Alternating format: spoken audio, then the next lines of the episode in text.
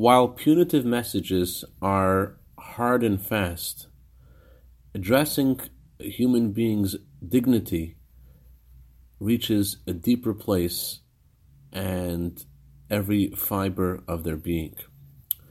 Good morning and good Chodesh. Before the Torah gives us the laws of this week's Torah portion, which are central to all of Torah, God tells each of us the following You are holy. You, no matter where you live, no matter what's going on, you have to know that you are holy. And the reason you're holy is not just based upon things that you've done, but because I, God, am holy and you're connected to me. This is the method that the Torah wants us to use when reaching out to other Jews to inspire them to keep Torah as well.